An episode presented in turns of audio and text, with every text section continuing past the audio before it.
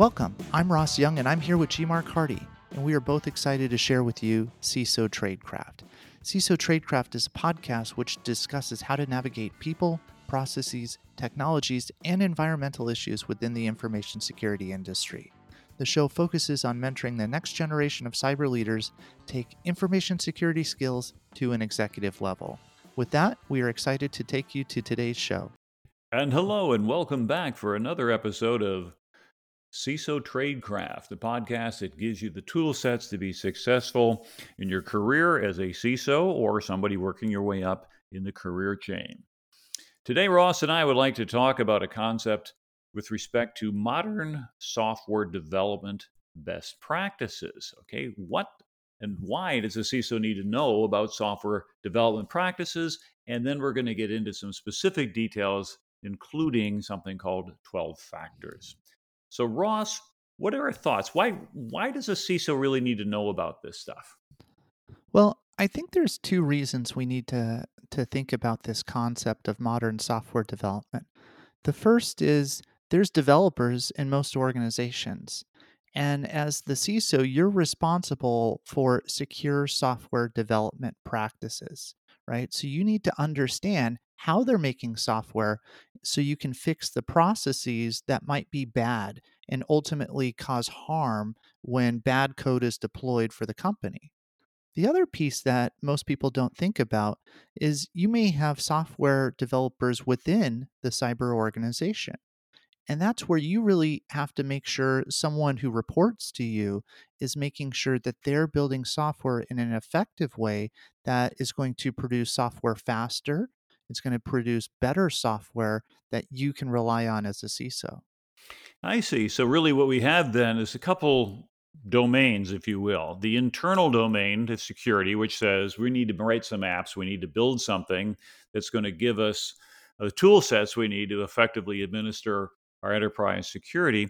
And then also, if you will, perhaps an influence role on the app developers throughout the organization, although probably few, if any of them, will directly report up through the CISO. Nonetheless, our responsibilities to the organization are to ensure that that development is done in a risk controlled manner. You got it. Right? Okay, got it. Well, any great tools or concepts that we should talk about? I know we've we've heard a few, and, uh, uh, and, and uh, there's one in particular that you particularly like. Yeah, I really like something called the 12 factor application uh, or the 12 factor app. And really, it's about how do we build software in a modern way using 12 common practices that really make modern software. So I'm excited to share this with, with everyone. Yeah, and I think if anybody would like to get a little bit more detail, you, you can find source document at 12factor.net, 12factor.net. So let's let's dive in. And the first of the 12 factors is the code base. And the idea of having one code base tracked in revision code with many deploys. Thoughts on that? Yeah. So what we see is organizations moving to a common repository, also known as, as Git, G I T. And you'll see a lot of organizations use something like GitHub or GitLab or, or any other tool that, that really provides a way to track software in a repeatable fashion. And, and the focus here is if there's multiple code bases, it's a distributed system. It's not just a single application. We want to have one place where we can go in to learn about the code. We want to have one place to go in where we can say, here's the five people who can have access to this code, this intellectual property for our organization. And when we have this in, in disparate places, it's really, really hard to manage. And if if somebody says, well, what percentage of your applications have this v- library with known vulnerabilities and you got to scan 10 different locations that's really complicated right but if all we have to do is scan github as our one source code repository it makes it much easier for us to respond to incidents now I get that, but here's another thing from time to time I hear in the press that GitHub is breached or somebody has scanned GitHub and found embedded passwords. Is GitHub really a security solution that helps us? I can get it that it gives us revision control, but is it worth the risk of putting your code out there where anybody can get it? Or could it be done properly such that GitHub is then a secure repository? So, what you mentioned there is there's open source software where people upload to github.com or gitlab.com and share their software. And and that can be a really good thing to promote reuse of your software to get more people to develop and add features to it. But you never want to put sensitive data in public locations, right? So if you're storing passwords to your AWS environment on a public location, well, it makes it really easy for people to come into your AWS environment. So don't do that. If you're storing your database of data, your your passwords, your credentials or anything sensitive, that would be another misconfiguration, right? This should only have code. And once again, consider code as an intellectual property. Only the folks who need access to it should have access to it. If it's something that you're open sourcing and sharing, makes sense. If it's something that's private and is really sensitive, you may want to lock that down to only the people on the app team, not just folks within your organization. Sure. And so then what happens then is these code repositories don't have to be up on the internet. They can be maintained locally, they can be maintained securely. The point is, in having a single repository, we're able to go ahead and keep all of our code aligned instead of having a little bit here, a little bit there, and stuff all over the place. That's right. All right. Uh, number two, dependencies things that our software is going to rely upon in terms of an external library, for example. The requirement here is that the dependencies be explicitly declared and isolated. And can you give me some examples of that and what that might mean? Yeah, so let's just take a, uh, the example of Java.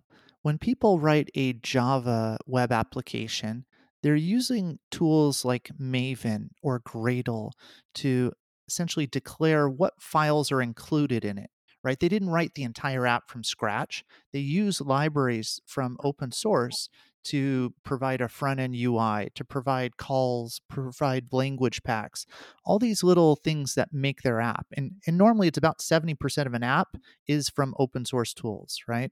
So when we have all of those things, we need to understand are those external libraries we're including vulnerable? Maybe there's old versions that have vulnerabilities in them that we can check. The other thing is, even if they're not known to be vulnerable, are they the latest releases or maybe one version behind in, in the last stable release from a developer? So, what developers will do is they'll use Maven to create a Maven file or a, .pom file, uh, which is a project object model, which declares the exact versions of libraries that they're inheriting. And by doing this, you can run simple tools like Maven versions, which would say, list out the libraries you're using and let me know if those are the right versions of software. Because if they're not, maybe the developer made three, four releases that you haven't updated, and there's memory leaks, which is why he made the releases. And so using this allows a developer to really understand all of the the pieces inside their application and use that to promote better code that has more fixes and less bugs in it. Got it. So these dependencies then are external libraries, as you indicated, yeah, no one's going to want to write everything from scratch if somebody has already put together a, an improved routine to do something, such as, let's say, I need an AES 256 encryption. But we want to make sure then that we're capturing or including those pieces of code that are known to be correct, that we don't just kind of randomly grab something and introduce some problems to our environment. Uh, number three is configurations or config. And if we look at the 12 factors, the idea is to store the configuration within the environment. Now, what are the alternatives to storing those configurations in the environment, and why are they bad, and why is this a better approach? So, if you store configurations within the application source code, then that means you, you have to write five different applications for each of your different environments, right? If you have a dev environment and you say, here's the IP addresses to go to, well, that's statically tied to that. And guess what? When you now run it on your prod environment, it, it doesn't work.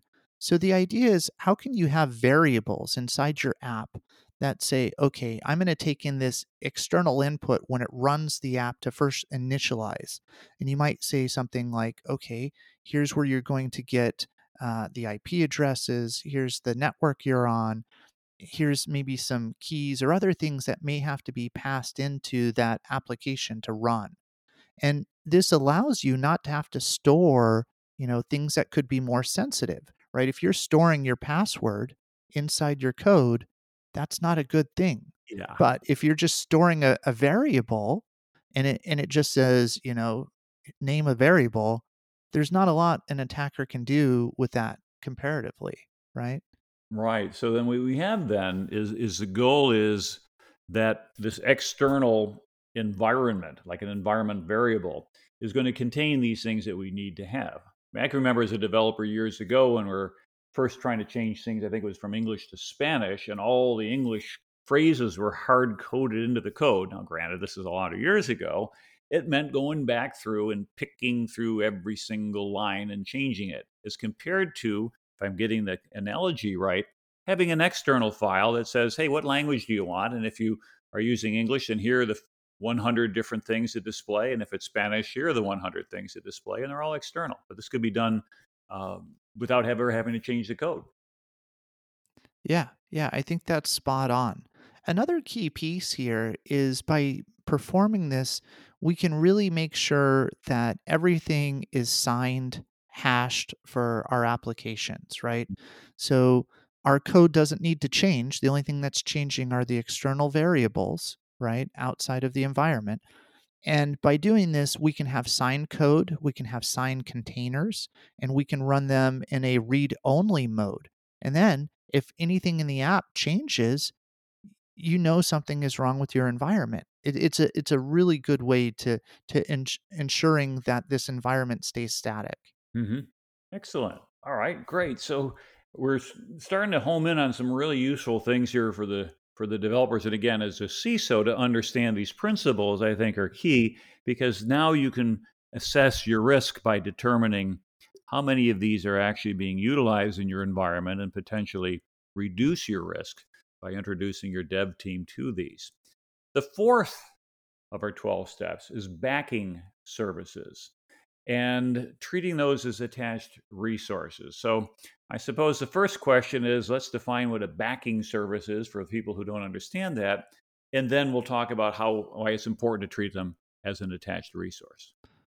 So, if we think about our application not really changing, it's this read only source code then we have to have somewhere to store the the information that we want to save right? If a user goes into our website and he changes these these uh, fields we need to save those things to some type of storage right? This could be an amazon s3 bucket. This could be a database that we'd put it in. This could be an external api that we're calling and sending data to. So it, that's what a backend service for an application is. Okay. And now, when we're treating them as an attached resource, how does that give us some uh, advantage in terms of risk reduction? I think the advantage here is you can switch them out very quickly, right? So if you have one database and you can point it instead to maybe like a load balancer that has multiple databases behind it, it allows you to have a little bit higher uh, distributed network where where your system will be able to handle uh, DDoS attacks a little bit cleaner. So just by having the ability to just statically show what connects to it and, and, and being able to swap those in and out whenever you need really allows this backing service to be much more ephemeral in nature, which is, is really where we're seeing software going. Okay, so what we have then is essentially our code is no longer going to be, if you will, hard coded to some particular, in this case, a data source like a, a, database or something like that. But but rather you could say, hey, I want to swap out from a pointer to my local database to one up on Amazon. And so really what I need is some sort of invariant element of the code, correct? Yeah, and, and think about it this way. Perhaps your organization has been paying for a database that is very expensive. hmm And it's it's a common database and suddenly Amazon has an identical database without the licensing fees which are very expensive. Could you switch from this paid for database to this other database if they're both the same kind and greatly reduce your licensing licensing costs uh, very quickly? Yeah, and that sounds like a real opportunity. And so if we plan accordingly, we're able to then have that flexibility and can adapt as needed. Got it. Okay, so we've covered code base, dependencies, config, and backing service. Number five is the stages of build, release, and run, and they should be strictly separated. Let's talk about that for a moment. Yeah, so there's different networks that organizations are going to have. You're going to have a build network, also known as a dev network, where developers are going to be trying things, which means it's not a hardened app. It's a, a quick proof of concept to make sure things work. And it may be the the next release of your your product that you're really focusing on here. And so in this build stage, it's where we're transforming our code into an executable that we can then let's say release right so it's it's committing code to source code it's it's looking at that environment where everything can change very very dynamically the release stage is that second piece. Okay, we've taken our app and we've created an executable, if you will, or or just a, a a jar file that has everything that that we need to release the next version of the software. Well, now that we have that, we need to make sure it's staged for deployment. We need to do any of our quality assurance tests to make sure it passes our specs before we just introduce it into our environment. And so it's really all about staging. And then last but not least is the run stage. This is where we're taking it and putting it into execution, right? So it's it's being deployed and, and how it's managed. Eh, So they really like to split out the code from the building from the releasing stage, if you will. Now, that sounds a lot like DevOps to me. Is uh, are we basically in violent agreement and saying the same thing with just different terminology? Yeah, so DevOps goes hand in hand with this 12 factor app. They're they're using many of the same best mm. practices here. The idea being how do I make sure when I build something on my laptop it actually runs on my AWS production environment? Because if every time I change environments I have a lot of rework, that sucks for for any developer, right? Nobody wants to do that. They want to build it one time, they want it to work same same and minimize the amount of rework that they have to do. Got it. And as a result, then this really becomes a criteria in our software development lifecycle process or approach to say we do the separate build, release, run stages, which allows us then to not have them bleed over, and therefore you're constantly, if if you will, not having a good clean pass through in my SDLC. Exactly. And, and also from a security perspective, we want to think about how we want things to look.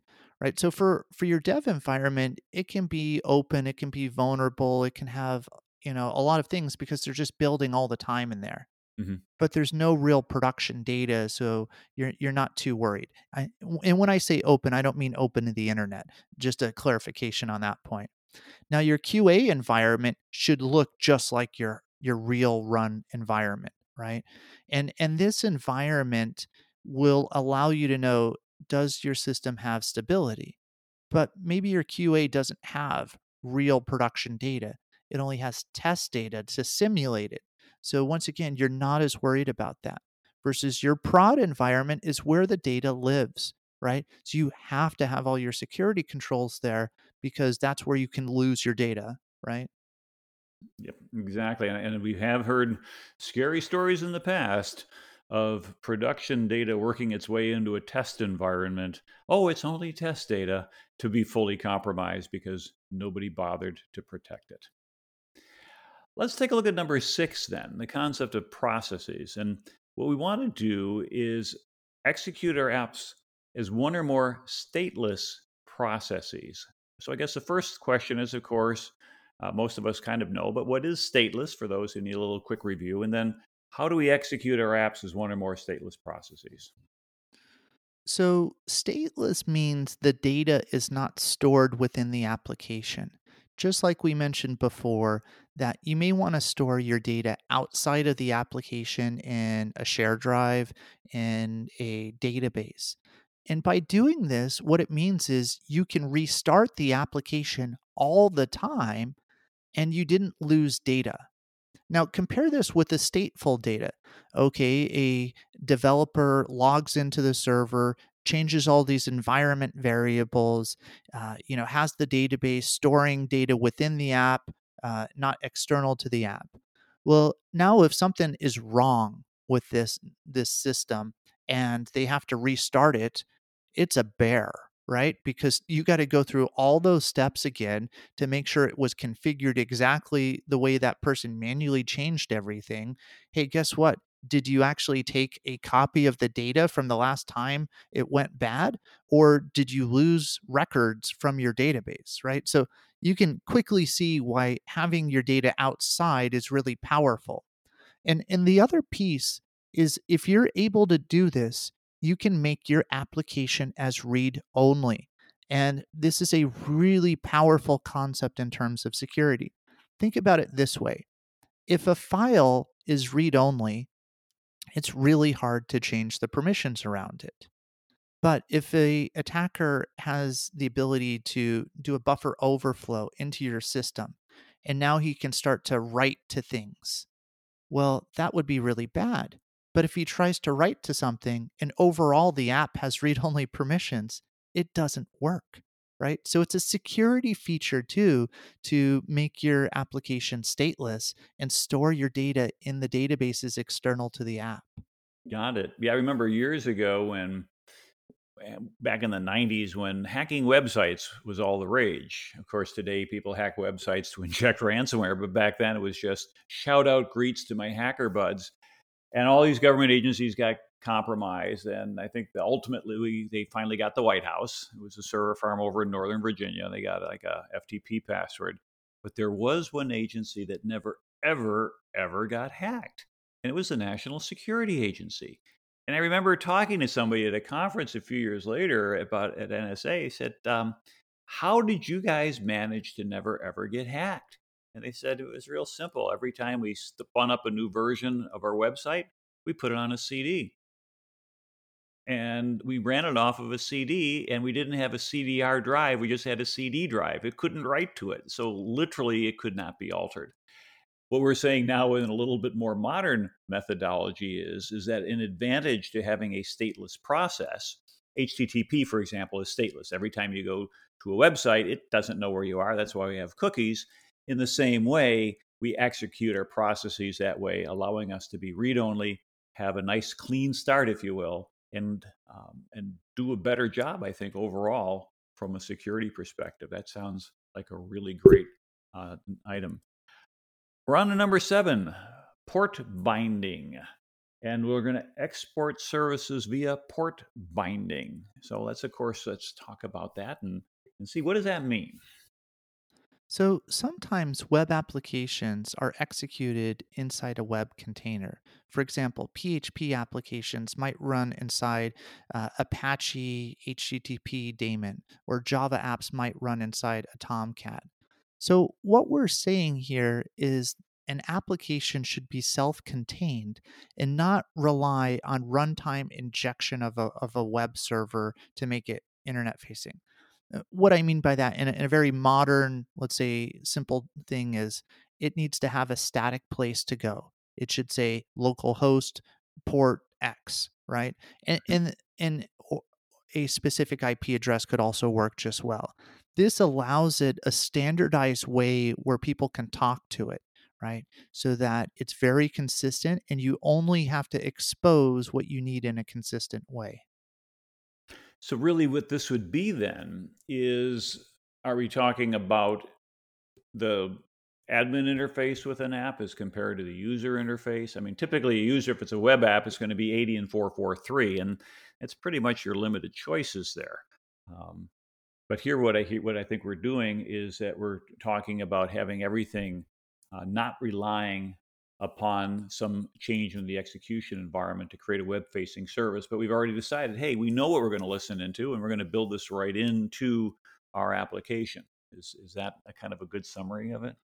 Yeah, what we're talking about here with port binding is making sure that one application can become a service for another. It's static. The only way to talk to this app is through this location and this port. And, and it really allows one application to connect to another in, in a very consistent way as it's declared through the configurations of the app. Got it. And so therefore, you don't have to worry about things arbitrarily crashing in the future because, well, it's not where it was supposed to be. Well, it's got to be there because the way we built it that way, there's no variability in there. It gives us a nice, consistent, um, I guess, performance, I suppose, in the long run. Exactly. Number eight, concurrency. All right. We're going to scale out, applications are going to scale out via the process model. So what are we what are we talking about here in terms of scaling out via the process model? So, what I think we're talking about is each thing is its own process. So, instead instead of having one thing that that does everything, how do you almost take this micro segmentation approach where you have a, a service for this web application one and web application two? And how can you use things like containers that allow multiple things to be running in, in one location on one larger server? So this really is very powerful. I mean, it's taking a lot of, of execution forms. For example, PHP processes could run as a process of Apache right? And Java can can take an opposite approach where the Java virtual machine provides one massive Uber process that that runs all the CPU, all the memory. And, and in here, what you're doing is you're making sure each of these gets the resources that they need from the the daemons that host these services. Now, that probably gives us performance improvements in terms of amount of memory needed, particularly if you said we've got one environment where everything uh, provides it. Um, for, for those who aren't familiar with the Unix process model, maybe we can go a little bit more into that because there are articles on the Unix process model going back 20 or more years.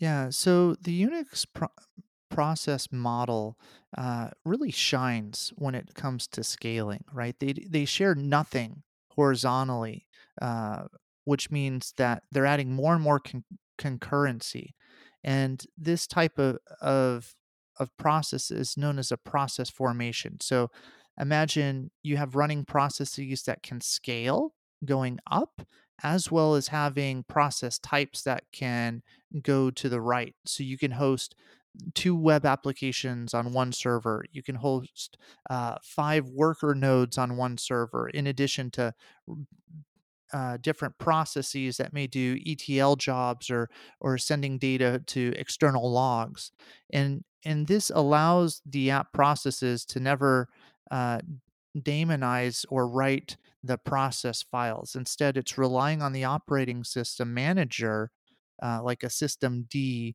to manage the output streams, uh, responding to crash and, and, and handling restarts and shutdowns, which really provides a stronger resilience for your applications. Great, which kind of brings us to point number nine, we, uh, disposability, uh, fast startups and, and graceful shutdowns. We're talking about a process being disposable what do we mean by that? Is it throwaway code or is there a little bit better definition than that?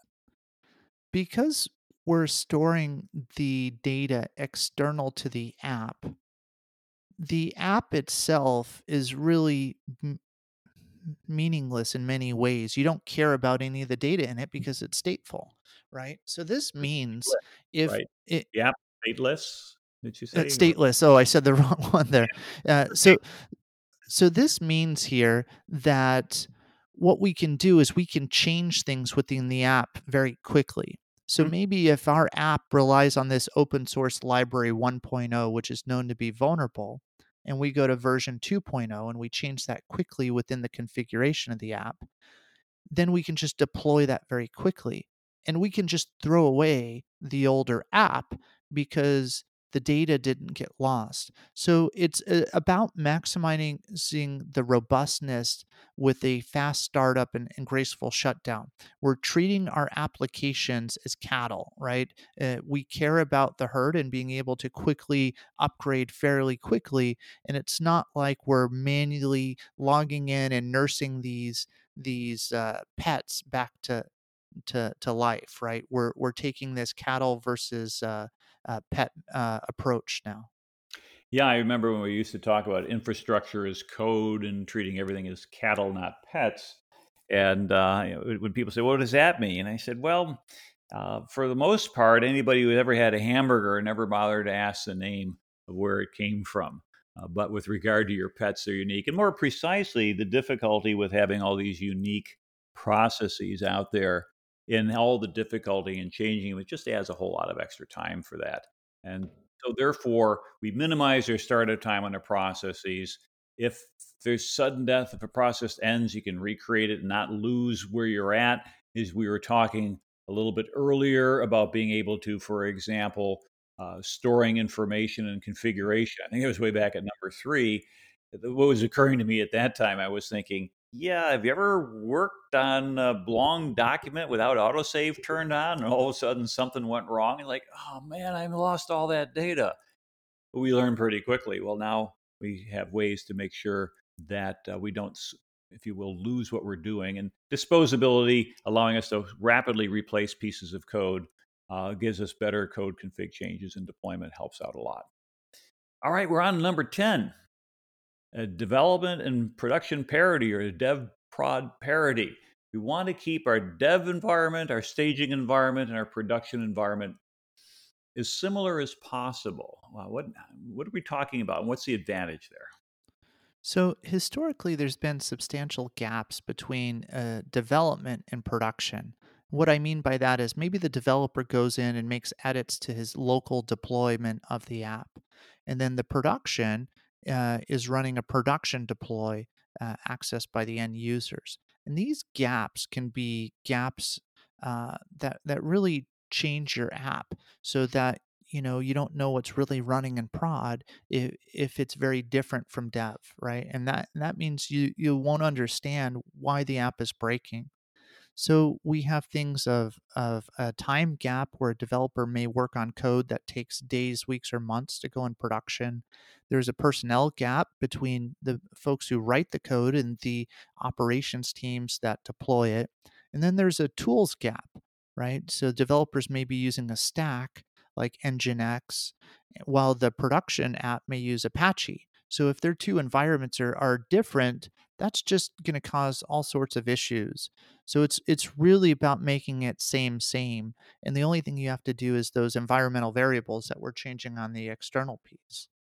So this sounds an awful lot like DevOps. Um, and again, I, are, are we just refactoring DevOps in a different way, or this just happened to be like a Venn diagram where you get some overlaps of best practices in these two different schools of thought?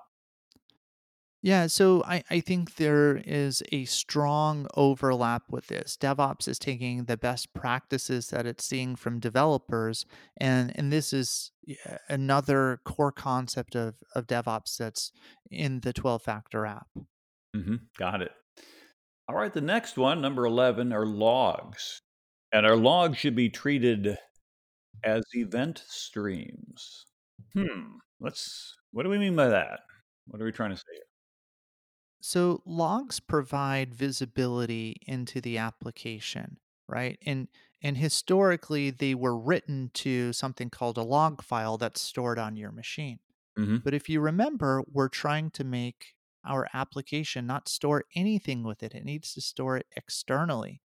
And better yet, how about instead of externally storing one giant log file, what if we're always streaming the logs in real time so that the security operations center gets real time threat reporting?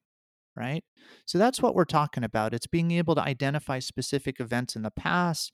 It's being able to to look at these trends and it's and, and, and alerts that come from these things. But rather than storing it in the app, how do we create a centralized log management tool for an enterprise that everybody ships their logs to and then you get more powerful tools versus hundreds of developer teams having to create a log management tool within their internal app. Got it. So, if you will, um, setting up syslog or something like that, and just allowing that to then be UDP'd out to some log collector or a SIEM, or in an extreme case, if you've got the resources, a SOC that's keeping an eye on everything, then allows us to not have the logs go away when something goes down. And we pretty much have got the telemetry right up to the point of any potential failure. Would that be true? Yeah, yeah. So we're we're talking about this that folks are not attempting to write to logs. Instead, they're sending to standard out and streaming the data. I think you got it. And so we're not going to be in the business of collecting local logs anymore. Now, of course, you want to make sure there's somebody listening in on the other end of that, or they're just going to go off into dev null. But the point is, if we use that as an architectural approach, we also don't have to worry about the reverse, which is somebody feels an app, something goes wrong, and we go, well, well where's the telemetry? Oh, I don't know. It all went down the hill with the app. Uh, we don't want that happening. And if you think about it from a security perspective, if the logs are always being sent out in real time, this makes it harder for insiders to commit fraud because they can't just manually edit the logs on the server that they control right? It's already being sent out. Wahaha. I love it. Okay, we are now at number 12. Let me kind of do a kind of a quick recap. I feel like Casey Kasem have been counting down the 12 factors. Number one was code base. Number two is dependencies. Number three is config, storing it in the environment. Number four, backing services, treating them as attached resources. Number five, strictly separating the build, release, and run stages. Number six, executing the app as a stateless process. Number seven, exporter services via port binding. Number eight, use our concurrency to scale out the process model or via the process model. Number nine, disposability, have fast startup, graceful shutdown, and robust code. Number 10, keep the development, staging, and production environments as similar as possible. Number 11, treating logs as event streams. So we're now off to number 12, admin processes. And admin and management tasks should be run as a one off process. What's our advantage there? Yeah. So historically, what we saw was developers would leave certain ports open on servers so that they could log into these servers and manage them in, in a oh crap moment. I need to figure out what's going on. And they would leave SSH or uh, remote desktop open. But the the problem with this is really it, it's not optimal right? There's got to be a way where you can maintain hundreds of servers without having to log in. Mm-hmm. So, what we're talking about here is how do we make all of our admin uh, needs into code? Where maybe developers are running a tool like Chef or Puppet, which manages the system. And so they can write a simple code in there that says, hey, what processes are running? Or how's the memory right now? And, and they write that as code and they can just say, okay, I need to run this puppet or, or chef job and, and execute. And then it comes back, and now you know. And this is really good because you don't lose all that developer knowledge because you made it in a code. Right. So if you have somebody who's been working on your code base for a while and has all these little tricks and tips and ways of sampling and checking, you don't want that to go out the door when that person takes another job, but rather the fact that they've reduced all of that to a code base that we allow then that to persist gives us the opportunity to have that if you will corporate knowledge retain with us as well as make it fully repeatable. So in addition to the 12 factor app i just want to talk about a couple of things that we're seeing software developers do now that are really valuable. The first is called extreme programming And what we mean by that is there's really two pieces. One, how can we do pair programming where we have two developers working at the same time? This is a good way to mentor a junior employee as he learns it, and also by having two eyes, or, or I should say four eyes on the same piece of code, then you're less likely to make mistakes. And and I've worked in that environment before, and you're right because although somebody's typing away and walking says like, "Hey Ross, look, you missed that." Oh yeah. And what the advantage of it, although some people say, "Wait a minute, that's horribly inefficient. You're paying double salaries for the same bit of code." You make it up in spades with regard to the amount of reduction of rework and errors that push to production because these are all caught at the earliest possible stages. The other piece of extreme programming is known as test driven development. That means before you write a new function, you write a little test case that says this fails. And then only after your function is written will the test case actually implement and, and work. And so this is a really good way to know that if your application ever stops working because you pulled pushed out a new version of software and it just doesn't work, you now get feedback to know that it's broken. Hmm And there's other things we can do in extreme programming, like waiting uh, and delaying some of these architectural decisions to what they call the last responsible moment. Now, this is not an excuse for procrastination, but expect requirement changes as customers and bosses always do change. Uh, communicate frequency and frequently. And again, nice, small, frequent releases, sort of like an agile environment where you bound your code changes to a immediate or soon to be immediate feedback rather than going off to Santa's workshop for six months working on code only to come back and found out, hey, uh, well, you did what we said, but not what we meant. The other piece that I really want to talk about is something called user centered design. And if you've never heard of it, it's really about using powerful tools that show pictures of what the software is going to look like before it happens. And, and you'll see things called wireframes. Think about it this way if I can build a wireframe uh, or a mock up of what the web application is gonna look like in two hours versus it takes me 40 hours to build it, and it's the wrong web application look for your client, would you rather have wasted two hours or 40 hours? Right? So Obviously, that's neither, but you're better off with the two. So that's what we're talking about. How can we get a quick mock up, show the client, say, hey, if I built you this, would you be happy? And then if they say, yeah, that looks fantastic, then you spend the hours to actually program and build it out. So that's a, a really powerful way of taking user feedback very quickly. Yeah, and when I had done some software development with a startup a few years ago, we used something called Balsamiq, uh, B A L S A M I Q, which was a tool, and they advertised life's too short for bad software, so they allow you to go ahead and build the wireframes. And it's absolutely great. You can go ahead and lay things out in advance, say, hey, this is what we're going to be doing. And someone looks and goes, well, no, I want this, that. Right, great. Super easy to fix. And yeah, tools like this are very easy to utilize. So, hopefully, these two concepts of user centered design and extreme programming resonate with you. There's a, a lot of other topics and, and concepts from DevOps or lean product management that can be included, but we, we felt these were some of the most important things that you knew in addition to the 12 factor app if you're going to increase your CISO tradecraft. Right. So at this point in time, we're hoping that you've got a little bit better knowledge base to be able to look into not only the apps being developed in your security team, but those perhaps within your organization. You've got some tools by which you can measure their effectiveness in terms of helping to reduce your risk by using things such as the 12 factors and apps following those.